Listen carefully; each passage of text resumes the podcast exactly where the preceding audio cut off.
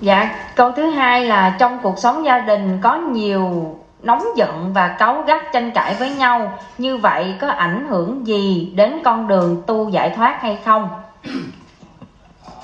Này, không ảnh hưởng gì đấy bây giờ giải thoát là mình, tất cả mình hiểu cái này, mình buông tất cả chuyện thế gian lại. Còn sống thì làm bình thường. Nhưng mà khi chuyện gì nó xảy ra buông đừng có dính đây đó. Thì mình tập như vậy rồi mình mình được về an toàn. Mình về được là không người do ông thần quản lý mình á. Thấy không? mình làm cái gì thì ông thần quản lý mình không là đủ tư cách ông cho về còn không đủ thì ông không gỡ ông không gỡ ông không gửi lên cái ban triển phật giới làm sao mình về được. Thấy không? Đó, mình phải hiểu phải hiểu cho kỹ làm thiền tông này, tất cả mình buông hết tất cả chuyện thế gian mà.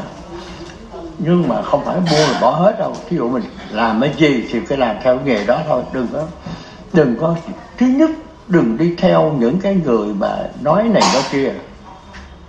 Người ta nói để người ta dụ mình á.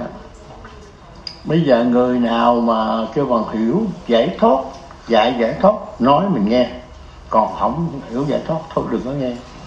Nói, nghe mất công lắm ông nói 10 năm nay tôi không học được ông chữ nào hết nói sao?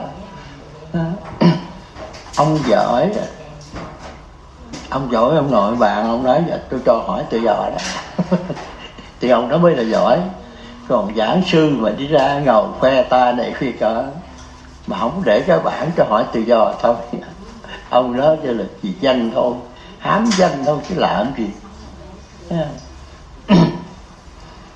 không khỏi hỏi nữa rồi